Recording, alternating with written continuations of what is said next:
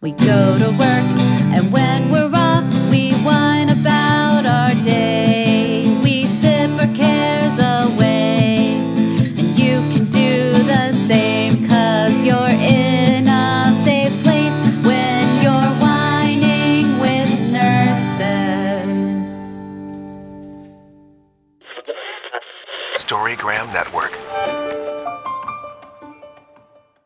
Hosting for this podcast is generously provided by Transistor at transistor.fm. Hey guys, Sarah here. Before we get started with the show, I just want to let you know that because of the pandemic that we're all currently living in, all of the episodes going forward um, were recorded with Zoom. So the quality of the sound is going to be different than what you normally expect. Also, we recorded these episodes ahead of time. So what you're hearing from us doesn't reflect what's currently going on in the world who knows what's going on in the world by the time you hear these. Hopefully, we're doing better and getting a grip on this crisis. Anyway, hope you enjoy the show. Cheers. Hello. Hello. You're listening to Whining with Nurses. applause, applause, applause. Welcome, Betty. I'm Sarah.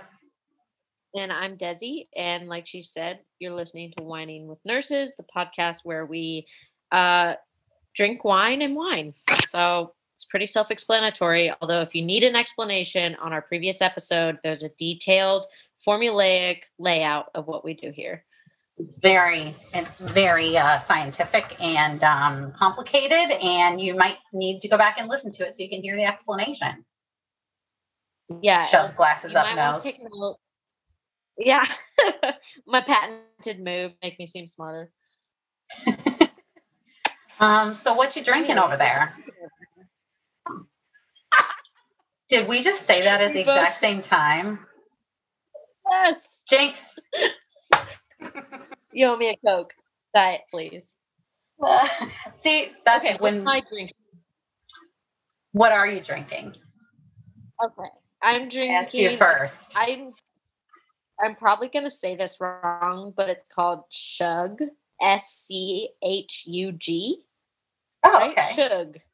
Sure. And it's from Carneros Estate, which is like I guess technically in Sonoma County, but it is along the like hills between Sonoma and Napa Valley. So, anyways, Oh, yeah. uh, it's a Pinot, and it's pretty delicious so far. Hmm. That sounds sugary. Uh, Schug. Spelled S C H U G. Um, I've got a 2012 Cabernet from Deerfield Ranch. Um, it is delicious.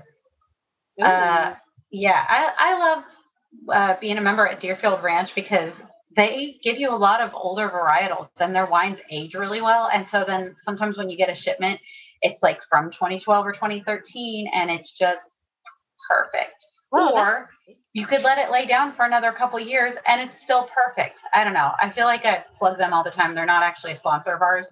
Hopefully one day they will be. I love their wine. Um, it's really nice to find a wine that ages well. yeah, definitely.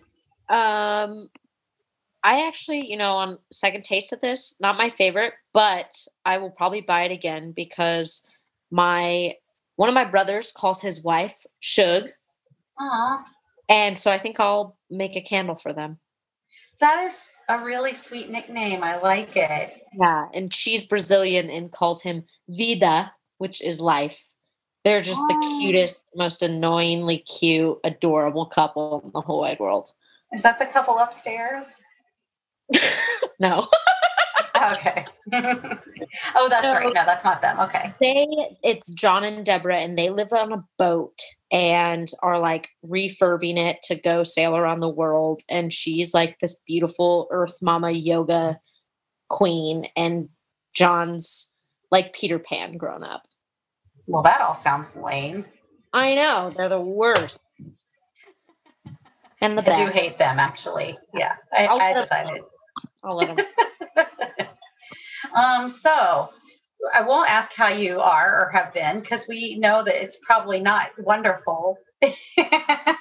um, a lot of the same i i just say kind of a lot of the same i will touch on Um, so There was that noise again, by the way. That I don't know what it was. so I live downstairs in a house. It's like a, an apartment downstairs. Upstairs, uh, my brother and his wife live, and it's an old house. So it like you can hear, I like you just asked me why I have this radio next to the chair I'm talking to, and it's so I can commute. It's like an intercom system for upstairs, but I can hear when they're walking to go get the radio. Like that's how I can just hear it. So that's what you're hearing. And if there's little Okay. Little scuffles going on, that's my puppy Soli up there. And if there's like thundersome lumbering footsteps, that's my brother Mario walking in his boots in the house like a freaking Clydesdale. And if you're not going to hear Sarah because she's like a waif. Okay, I feel satisfied now. I was like, no, it's shuffling. It sounds like shuffling, but okay, now we we put it together. That's what it is. So anything new with you to report or a lot of the same? Um, there, I have a little bit of good news. Um, so it's kind of it's. I think it's. I think it's really good news. Um, my mom has, but it starts out sounding bad. So my mom's not been doing well for a long time, unfortunately. Um, and she hasn't been on chemo for months. I don't even know how long, maybe six months. And the doctor and and she had pretty much come to this uh, conclusion that she was never going to be able to get chemo again because it's just so hard on her. Well, now it's been months without chemo, and she's still having a lot of the same symptoms and problems. Like she's still having the same symptoms that we thought were brought on by the chemo. So, um, was that upstairs again? Sorry, it's just I'm like every time it like it surprises me. Anyway, um, so she uh recently decided because she's been feeling well for like I don't know maybe a week, and she's just going to go ahead and try chemo again because if she feels like shit whether she's on it or not, she might as well get some treatment. Yeah. So she had her first treatment today and it went well and we'll see how things pan out over the next couple days and I hope well. yeah, that's that is good news. I'm happy. to Yeah. I mean, I'm I'm bummed that she, it, you know, that she hasn't gotten any relief from feeling like crap, but Yeah. Um, that is good news. Yeah. So Like it is. We'll take it 2020. Give my mom some chemo. oh, never thought that'd be something I would celebrate. hey, the everybody's perspective has shifted this in the last 10 months yeah 10 months the other day Yeah. I, I i said something like i meant to say like oh yeah back in early october and i was like i said that never even happened in october and I ended up saying oh that never even happened in august and it i continued with my story but it, it remained the source of complete confusion for the person i was talking to Mhm. um but i really thought that i it was just august like last month the time all melds together, especially during this season. I think I've told you outside of the podcast, but I'll, I'm going to mention it for listeners too. You know, every year it happens now, August through October. Fires happen all over Sonoma and Napa counties. It's awful. There's smoke all the time. Like we had weird orange apocalyptic looking weather for a long time. We couldn't go outside. Um, it's the most hellish time of year. And I think going forward, we should just embrace it and make it spooky goth Halloween season from August to October. i love it Yeah, just dress goth or like like goblins, prank people, scare little kids, just be an a-hole maybe. well like a nice one That's too far. a lubricated one a smooth a-hole. gotcha. yeah Wink wink.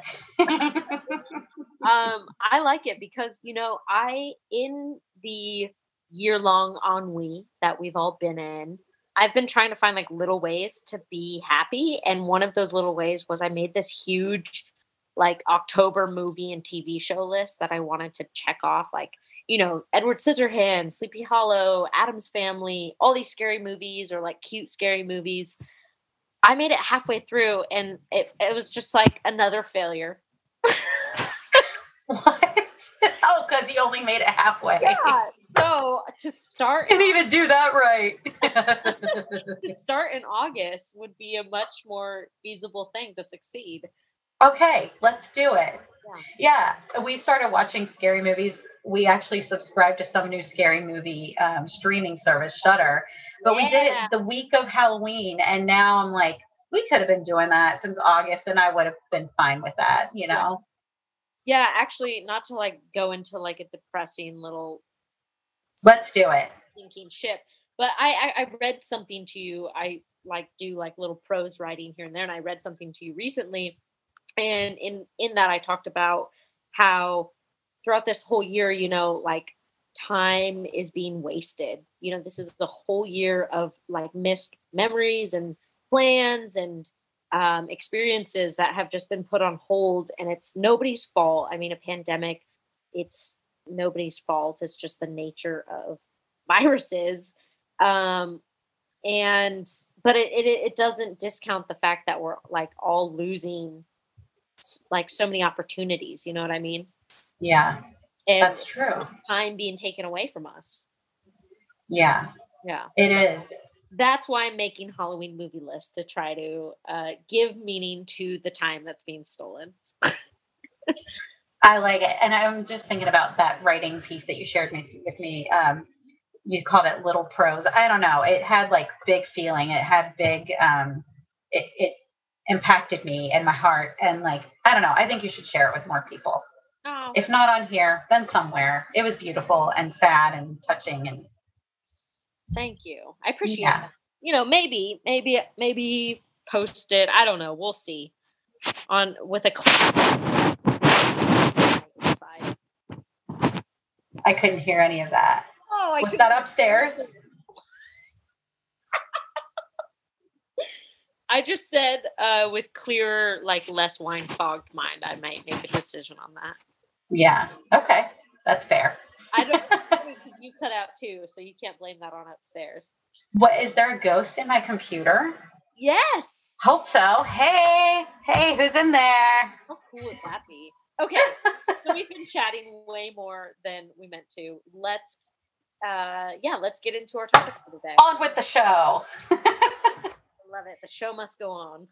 Um, so we're talking today about report. You got to do it. Nurses do it at the start and end of every shift, and uh, what makes it good, and what what could we leave out? What do you do in your report, etc. So, yeah, Unintentionally, I end up communicating a lot in a report style. in general in life. yeah in life i've noticed like in my text messaging even in in my like storytelling or when i'm on a date i'll accidentally like do an SBAR story Uh, SBAR is a great way to communicate. yeah We should break it down just in case anyone hasn't heard of SBAR. I mean, non medical people probably wouldn't have heard of it, but it's situation, background, assessment, and recommendation. So it's just a good way to communicate something either to get the next nurse oncoming or if you need to talk to a physician or another provider. It gives situation like basic information about the patient and background. So, like, what's been going on with them or what are the pertinent vital signs or the well i guess that could go in assessment. Um, what what's the pertinent history or background of the story? Assessment like what are the things that you're finding the vital signs the labs or the symptoms or whatever and then recommendation. So it's like you don't just go to someone with a problem like here's everything i found but give an idea of what you think might be helpful yes and i think uh the r recommendations is so underappreciated because so much is said with the recommendation that you're not able to say in the SBAR yes I agree with that. And I feel like um, for this is a little off subject because it's not report, but I use the SBAR communication in the office a lot when I'm messaging the doctors. You know, patients call in, we take their concerns, and then we ask the doctor for something. So it's like I always want to have an idea. You know, patients call and just tell me symptoms often. And I'm like, okay, well, gather more information.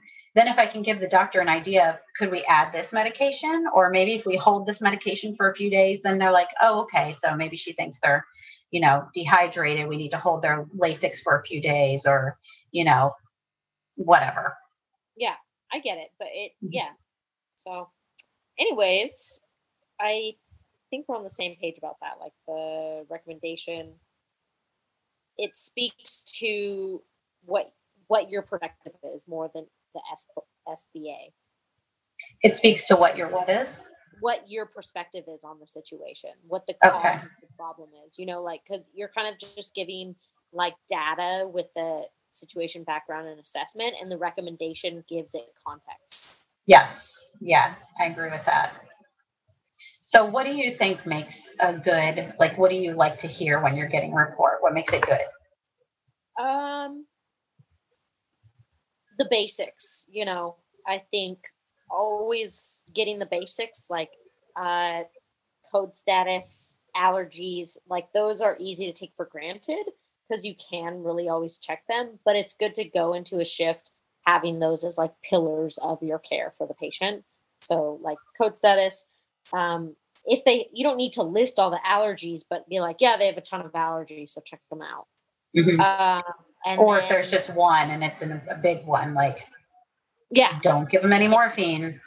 We get or that all the no time. Ambien, no Ambien, you know. Mhm. Um, and what else? I mean, you know, SBAR in general's good, good to follow. I think, and you'll probably agree with this. Just know, knowing when I give you a report, I'll tailor it a little bit just because I know you. Mhm. Um, like you don't want to be over detailed. Yeah. because the nurse, the oncoming nurse, uh, is always going to do their own assessment. They're um, generally going to look at morning labs, anyways. I think, you know, as a night shift nurse, my goal when I'm giving report, other to inform the nurse of the, the general situation going on with the patient, is to set them up for success. Like narrow their priority list down because it's day shift is super busy. And if there's something that can like wait, I'm not going to draw attention to it. Yeah, that's yeah, I like that idea. Um, one of the other things I'll add to the basics that you mentioned is the name of their care team, like whoever's their provider, um, Mhm. because there have been places where I've worked and you know it's not always obvious or easy to find out who it is, and then if if you haven't found out and something goes wrong with your patient, then it's like, who do I tell? Like it's great to know who your who your provider is for the day. We've had um, at our hospital, we had at one point two different cardiothoracic surgeons that handled their patients very differently and their co- communication styles were very different and Mhm. so it for me like to be unsure or to be misinformed about who their original surgeon was or who the covering sur- excuse me covering surgeon is it it is so detrimental to me and my personal reputation um just because i communicate with those two surgeons so differently Yeah, I know what you're talking about. um, I think uh, I was, you know, wanting to talk about assessment info too, because I feel like sometimes it can be really helpful if it's accurate and if it's brief. And there are certain things that I find really helpful in assessment info. One of the things is, is neurostatus. Like I always think that's helpful. What, you know, what's their level of, of consciousness and their orientation, because that's one of those things that you can identify right away as someone is has had a change or deteriorating in some way. There's a change in neuro status. so that needs to be accurate. Occasionally it's not. Someone will say this patient uh, you know is alert and oriented times four and then you go in and they're super confused and you find out that's their baseline but it's like that information wasn't accurate and then it made me spend time you know worrying about that in the beginning of the shift yeah i've actually had the reverse happen in a really significant way um, and i think this happens a lot um, somebody will write off a patient as like alert and oriented times 2 Mhm. um, and then they all of a sudden become an inaccurate or untrustworthy historian or, or symptom reporter like the patient does Mhm. and i've had a situation recently where uh, it was a respiratory patient like they were in respiratory decline and they were written off as being delirious but really they were just so anxious and the way you treat a delirious patient is so different than the way you treat an alert and oriented anxious patient or Yeah. not necessarily treat, but the way you care for them Mm-hmm. you know um and so I, I was it was very super upsetting to me to like to to see that unfold and so i think you're totally right like neurostatus is so key because it it it frames how you're going to go into interactions with a patient I agree, 100%. Well, I'm hearing an echo. Oh, no, now it's gone. Um, one of the things is um, that I find to be not quite as helpful sometimes is their lung sounds because I don't think that everyone maybe uh, maybe not everyone identifies lung sounds in the same way as the next person will or I don't know what the reason for it is but some I feel like more times than not and it may just be that the patient has changed but someone reports lung sounds and then I go and listen and it sounds completely different or you know it's just not as described. So I'm, I always take the lung sounds with a grain of salt. I'm like yeah yeah I'll hear it when I hear it you know? Totally. I get that. I get that one thing though for one thing i will say in some situations like if they're super coarse and then you go already and they let you know hey they're really coarse like and they're already uh, you know i i mean ugh. anyways and then you go and listen to them and they are super coarse. If you didn't already know that you'd be like oh geez this is super coarse.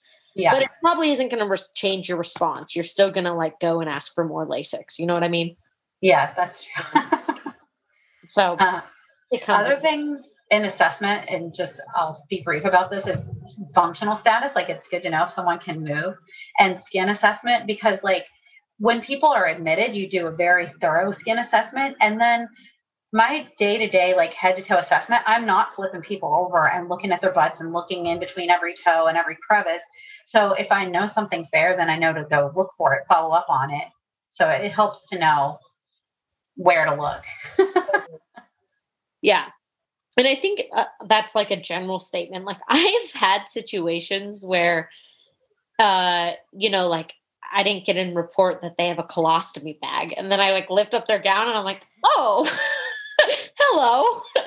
that would have been yeah that's kind of important um so one thing um i think a general good rule that i tend to follow when i'm giving report i'm like i've said before i'm a newer nurse in icu so i have some insecurities. I want to i want to um you know provide accurate information and, and be diligent and thorough when handing off to a day um, shift nurse. And so if I'm ever like unsure, I'll just say it because it's it's never going to hurt the patient to give the nurse the information and then they can decide if it's important or not. And that can be, you know, kind of gratuitous or mm. like lengthy and drawn out, but it's not going to hurt the patient. So until I know eh, until I fine-tuned my ICU report better, that's kind of what I do. you just share more give Yeah. more info But do you you've worked at other hospitals, so this is a good question for you. At the ICU I work in, they they have a designed universal report sheet for every nurse. oh Yeah, and it's way different than our telemetry report sheet. okay and is Uh, it required that you use it yes, okay and it was a very difficult to get that instituted and to be the norm, but it is now. And I I think I'm just like an, a purist. Basically, what I experience first, I like the most. It's the same thing when I like hear a song. If I hear a song by a cover band and then I hear the original, I still tend to like the cover band's version more. and so I still like, I just uh, long for my telemetry report sheet. I miss it so much. but do you feel like uh, is it helpful is it useful to have this standardized report in the icu or Yeah. do you think yeah. you would do things differently like if you had it your way Um, I would definitely include some some other bigger spaces for things that I think are important. But I it's it's very like um focused and um focused on drips, you know, which are important, obviously. And so anyways, I I don't prefer it, but I understand the reasoning behind it. And obviously I'm new. I don't have a leg to stand on, so I'm gonna follow the rules. Yeah. You know, I've never seen, I'm sure they have it at other hospitals, but I've never seen that one thing I did see, this was um, in nursing school, actually, in my preceptorship. Um, I was on this cardiovascular ICU and step down. The nurses could float between the two, they were connected. And they would just take a piece of like plain white paper and folded up in a specific way. It was like folded in half long ways and then in a fan. And they would make write their assessment info from day to day and just keep passing that same piece of paper back and forth from nurse to nurse so that you could go back and look on Tuesday. They had, you know, this amount of edema and on Thursday now they've got this or you know their lungs sounded like this and now they sound like this which I thought was really interesting but it puts a lot of uh, weight in that one piece of paper what if somebody loses it Yeah. Have you ever how many times your- have you lost your brain you know all the time? I. I don't think I've made it through a single shift without misplacing my stethoscope. And so I could not, I'd be so much more anxious with that. Like if I lose my report sheet, it's not a big deal. I know my patients. I mean, it's it's inconvenient, but it's not the end of the world. But with that report sheet, like think of how crucial that is for their system. yeah totally But again, like you, you know, like every nurse goes in and assesses their patient head to toe and makes um, decisions based on what they think is the priority. yeah true everyone's going to do a report I when I get report from a different like we often get patients from our sister hospital and from their ER and I have never ever gotten a good report from a nurse over there. Not not to like criticize those nurses, but it's an ER, it's a very busy and critical ER so they, and they're just shipping people out left and right. And so but that being said, I like I have just learned to ex- expect nothing of value from that report and learn to really do my own like investigative work when the patient gets there. I know exactly what you mean. I feel like that's kind of typical of ER reports in general, like that you get the bare minimum and you can try to pull some of the information out of the nurse, but they might be a little uh, grumpy at you. So, yeah, I, I do the same thing. I end up just researching as much as I can on my own in the computer. And I don't blame them. I mean, they they are tre- it's a triage mindset, so I get it. And then we're taking on a more like full full range of like the the start of the care process. Yeah. But it is frustrating. Storygram Network. Hello, welcome to One Media, One Media. I'm your host, Takeshi, and with me I have Santos, and we take two pieces of media and we take a deep dive on them. Kind of. We just talk about it. Kind of. Hi, my name is Laura Lee, and this is It's Not About Food. So it's not about food, and it's not about weight. What is it about? It's the intersection of possibility, where what ifs and why nots collide. Some on the cutting edge, others on the cutting room floor. It's a place I like to call the bleed. We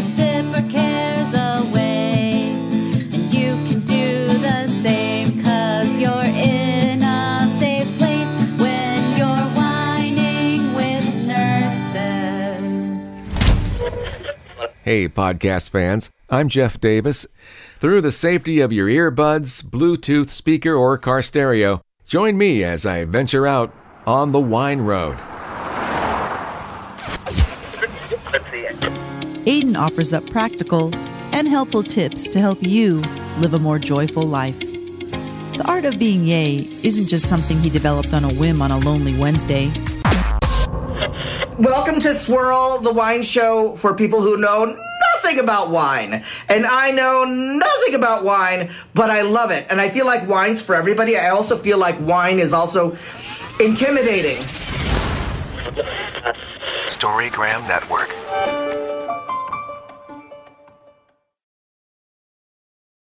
Just the So- differences.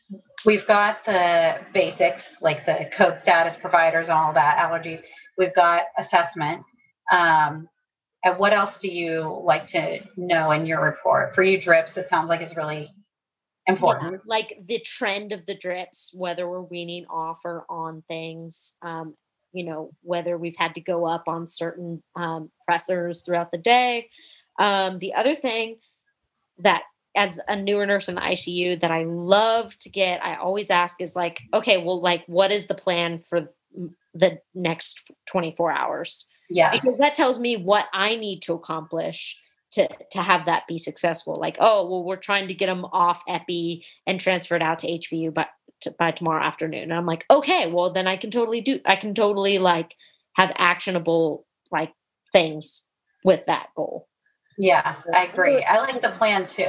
Yeah. And an idea of like when when's the potential discharge date and it's funny because I feel like that's come up in just recent years more of the case management or discharge planning side of things and now they really want nurses to be more involved and it was kind of hard to like get some nurses involved in that but I'm totally on board with that now for the same reason it's like all right now I know what we need to focus on and who I need to inform of what like what do I need to ask the social worker for Yeah. what do I need to ask physical therapy about you know I think the next evolution of that is like talking about patient education shift to shift.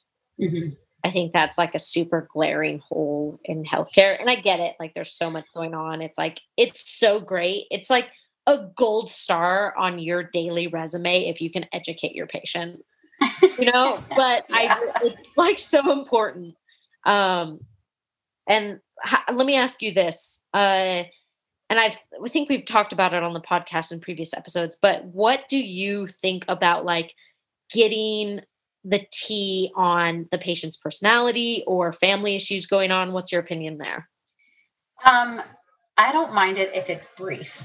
So I, I'm like, I'm okay with someone telling me this is really needy patient. They call a lot, or you know, they have a daughter that's a nurse and they like to hover. I like to be prepared, warned about those things, but I don't like to be scared. So I don't like when people give you every example of every bad interaction that they had with a patient or a family member, and then I go in either afraid of the person, and then I feel like I might behave differently because of that, or with a little chip on my shoulder already like oh i'm geared up like i'm not gonna i'm not gonna take crap from this person like i'm ready for it and that's probably not fair to the patient um, and yeah i don't want it to change my care so i don't really like to hear too much of it Yeah, I totally, totally agree. I've, um, I think on the telemetry unit at our hospital, like that, there's some nurses that really go in depth and not demonize the patient or family members, but you know, it's obviously a conflict between that nurse and those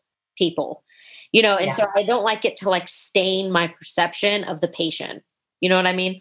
A hundred percent. I feel like in general we should be up managing patients like we're supposed to up manage the oncoming nurse, you know, like this is a wonderful patient, you're gonna love him. But I also don't want to hear too much of that. Like sometimes nurses go into the stories like, oh, and he did the cutest thing and blah blah blah. And I'm like, great, I'm glad you had a great shift with this patient, but like let's get on. Let's get on with it. We don't need to make this report drawn out so that you can tell me your bonding experience. Like Yeah, I uh I I definitely get that.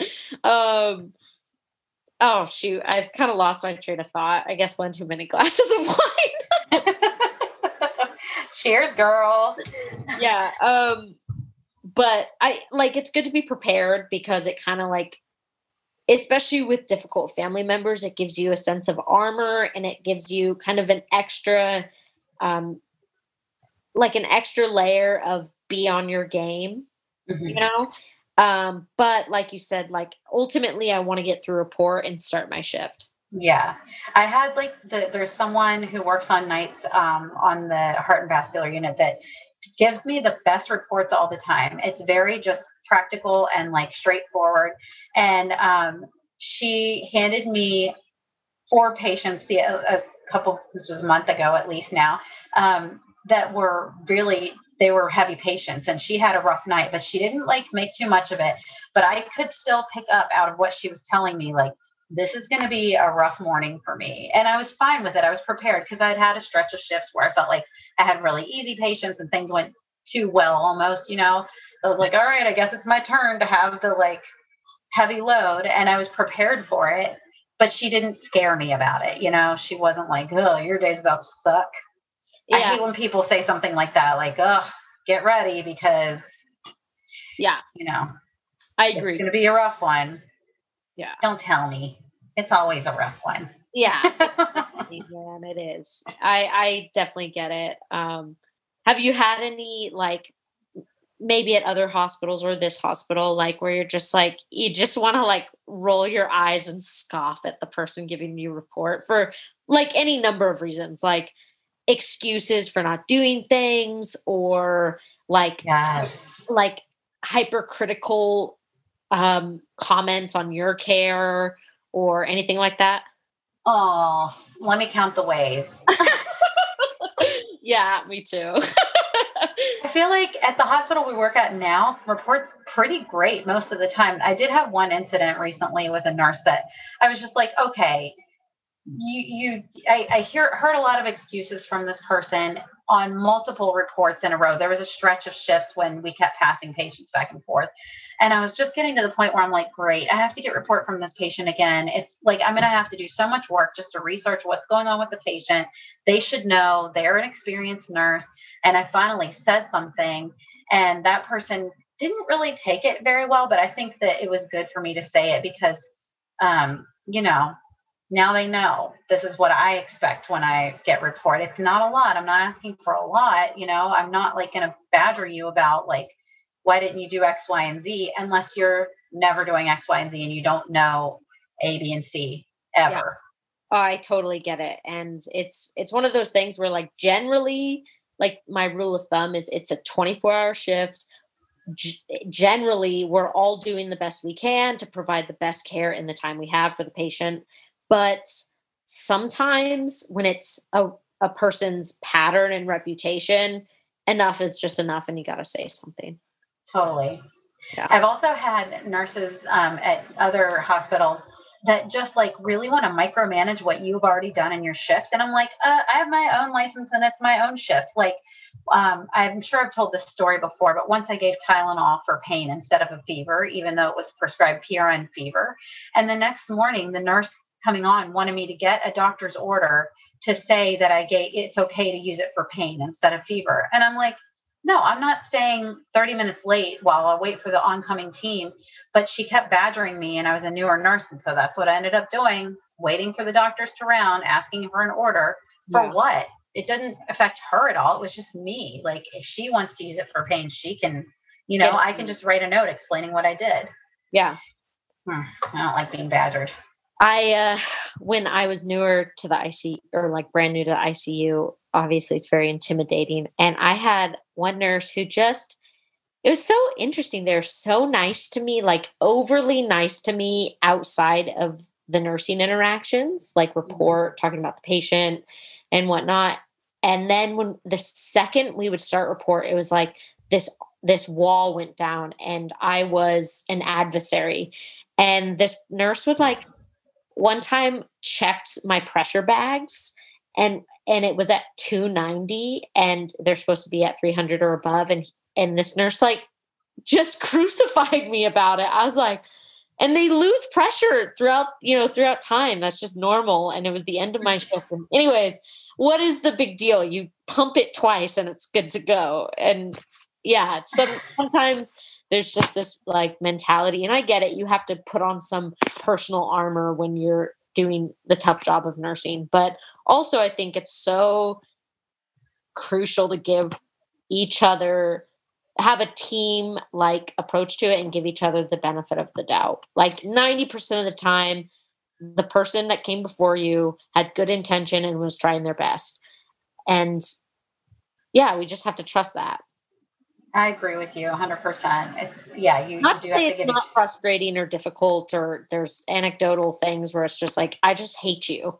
random person i'm giving a getting report from. You know there's those moments. Um but most of the time i think we're all well intentioned. And i think the culture i mean this is a whole nother topic but i think the culture of nursing is really shifting from like oh nurses eat their young to this more really prideful or not prideful proud and like collaborative, like yeah, team. collab- Yeah. team approach. And just I think that comes with just like time. New nurses. I do too. I think it's a, uh, yeah, there's like a little bit of a generational shift. And I think it's better for our health and our job satisfaction. And I think it better for patient care, honestly. Totally. It makes it it improves communication amongst you know all healthcare team members if we aren't out to get each other, you know, and we can communicate about the patient more easily, which is the goal. Like that's the main that's our focus is to do the best for the patient.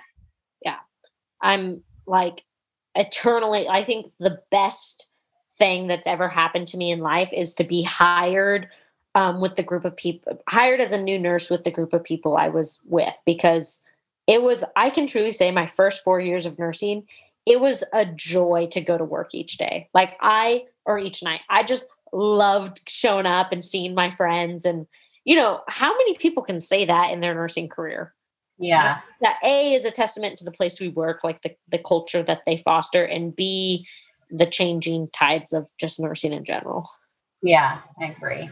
Oh, I miss everyone. no i saw a picture from i don't know maybe two years ago of somebody's birthday on night shift and there are two people left on night shift um, on that unit from that photo it was just so just like oh like the glory days have passed Yeah. It So- has changed a lot. Yeah, it has, and, and that's just the nature of any job. You know, I've I've learned that a ton. Like, you make these incredible friendships, and life goes on. It's it's like work friends. Not to say, not to diminish that, but like work friends, you have these incredible, like super tight, super intimate bonds with these people because you're going through like incredible situations. But there's that's like 25% of that person's life and they have 75% of their life outside of those situations and that environment and all that you, I- at first when people started leaving night shift i was so mad and so grumpy and i felt personally betrayed but then you realize people are making decisions based on their whole life not just their work life.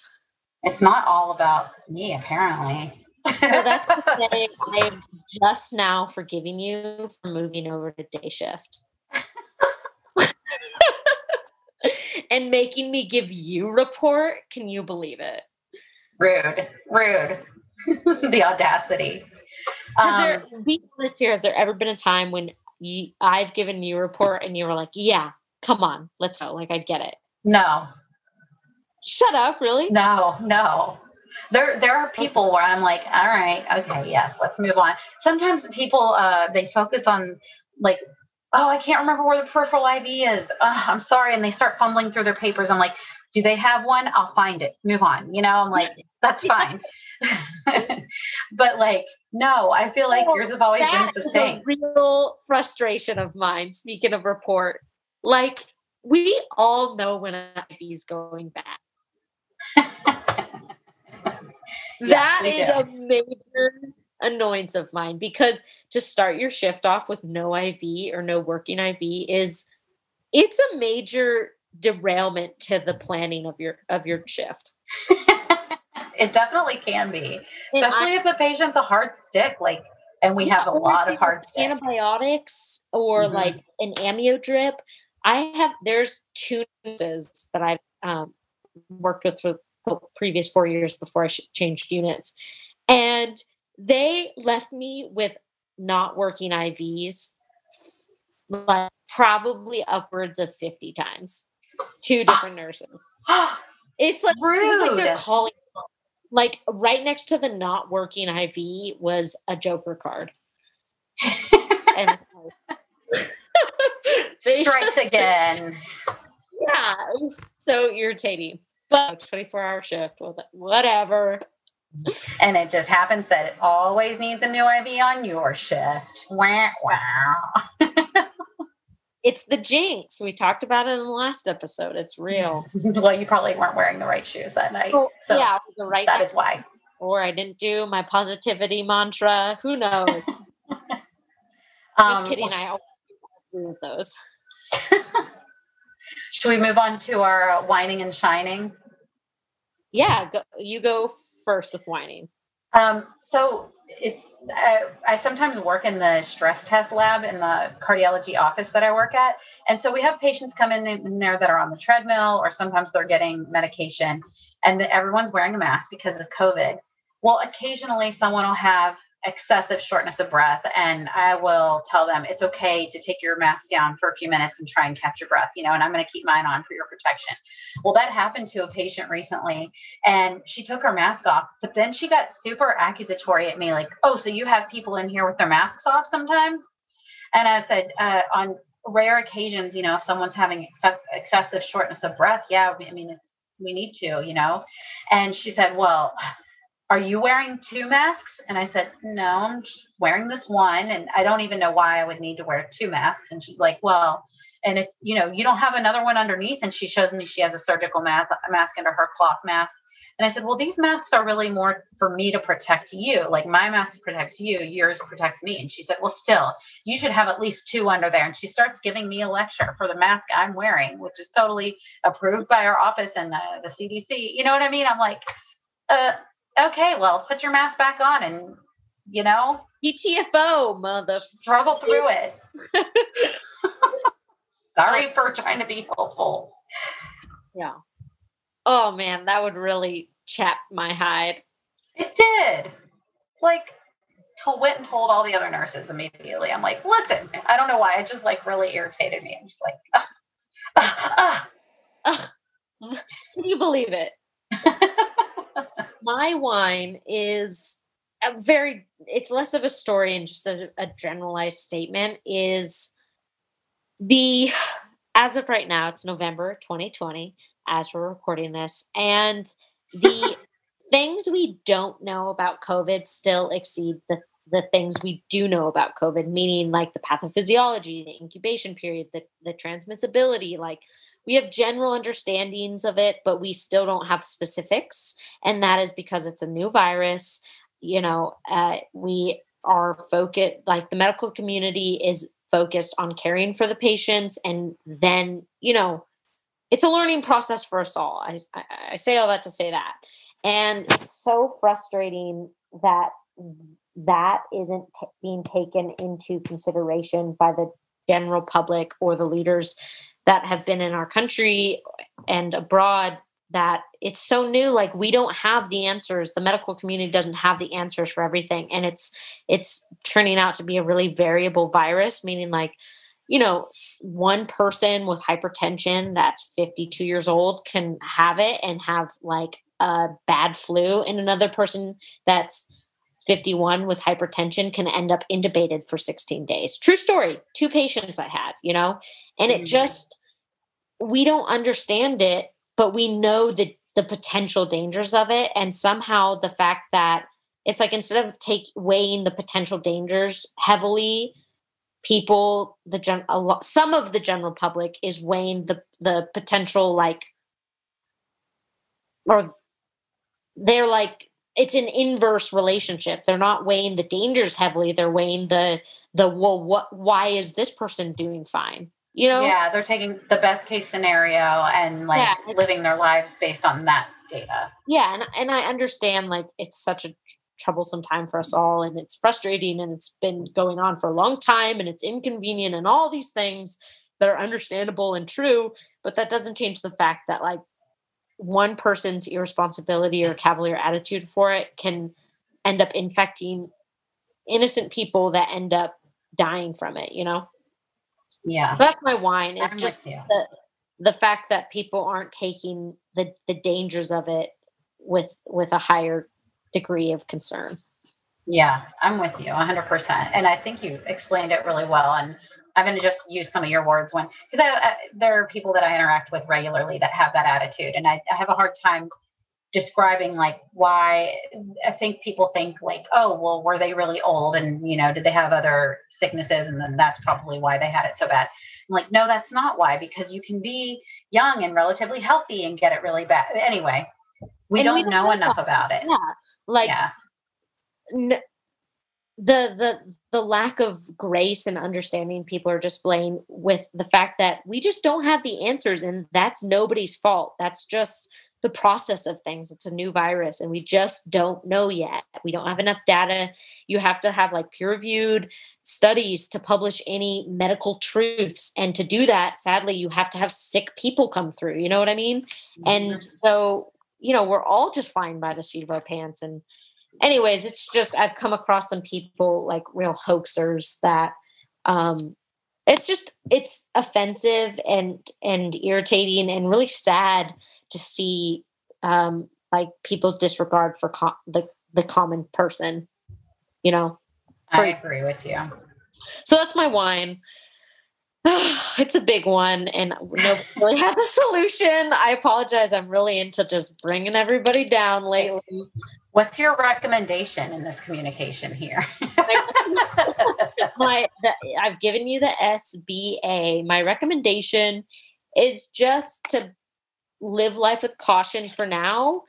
And um you know th- think of act responsibly and think of you know you may be making the decision that you're a healthy person and if you get covid you're probably going to be fine but think about your mom or your grandpa or like a little kid like you're making that decision for them too. So carry that responsibility with um, compassion yeah, well said. thanks Um, i'm actually shining. now Huh? i've just i'm gonna become president now after saying that i feel super presidential Uh, vote for you 100%. yeah I'm putting you on the write-in ballot next time. okay that's good that's I don't think you're actually old enough to be president yet, but we can try. You know, anything can happen these days. That's true There don't seem to be very many rules about things. So. that was our rule okay moving on not allowed go ahead moving on um, okay, moment so uh, I, this is similar to what you said on the last full episode, my shine. That I want, I want to point out someone who I work with, and it's the other wor- nurse who works in our office full time, and she's been working throughout the whole time. So when COVID started, um, Kat one of the other nurses ended up taking a leave because they've got um, autoimmune disorders. Kat's diabe- diabetic, and also I think she might have been pregnant at the time. And the other person has another autoimmune disorder, and they wanted to like make sure that they weren't exposing themselves to COVID. And this nurse has been working full time in the office ever since. She hasn't taken any vacations. She's been diligent about wearing her mask, and she hasn't like you know she doesn't even go see her family on the weekends like the family that doesn't live in her house. She doesn't even go you know do anything. And she needs a freaking vacation man and she's finally going to take one in december and i'm super stoked for her. Anyway you know who you are. You're doing you're you're amazing. Good for her. That's like i just appreciate that and she stepped up and she deserves a good good break. Yeah she's been holding down the fort in that office man like yeah. Anyway how about you? Uh my shining um nothing. Everything sucks. No just kidding. So bleak. No um my shining let's see. Uh oh shoot. You know i i my shining i guess is to like uh our methods of communication like are so vast and available. Can you imagine going through this year without being able to text people without being able to take photos and send them to people without being able to video chat like just though those way like the small silver linings of this terrible situation we've all been going through uh, they're easy to overlook but just the fact that i'm able to like call up my mom and talk to her even though i can't see her it's nice. Technology. Yeah. Oh and my other shining freaking working. I miss working. It's been i already said this but it's it's been a while and i miss it. And just the community and the social aspect and the social gratification you get and the like mental stimulation i'm going crazy i'm like i literally have diagnosed my dad with dementia and lung cancer and i have so little evidence but because i'm not able to be a nurse right now i just have to put all my nursing uh, capabilities elsewhere, and he's the poor, the poor victim of my restlessness. Oh, your dad's your pet project. You need to go back to work. I need to go back to work. So, Well, guys, tell us what you like to hear and report, um, and also what are you what are you whining about, and what, who do you think is shining? Um, you can get in touch with us uh, by email at wwnurses at gmail.com. Over to you, Desi. What? oh I was just going to have you do the, social media. Oh, okay. I can. Do I was You're all, uh. uh, drooling over here. No, okay. You can get in touch with us via Facebook, Whining W Nurses, or Instagram, Whining with Nurses. We love to hear from you. It makes our day. Um, shoot us a message, shoot us an email, and who knows, you might get a shout out. Cheers. you will get a shout out. Cheers.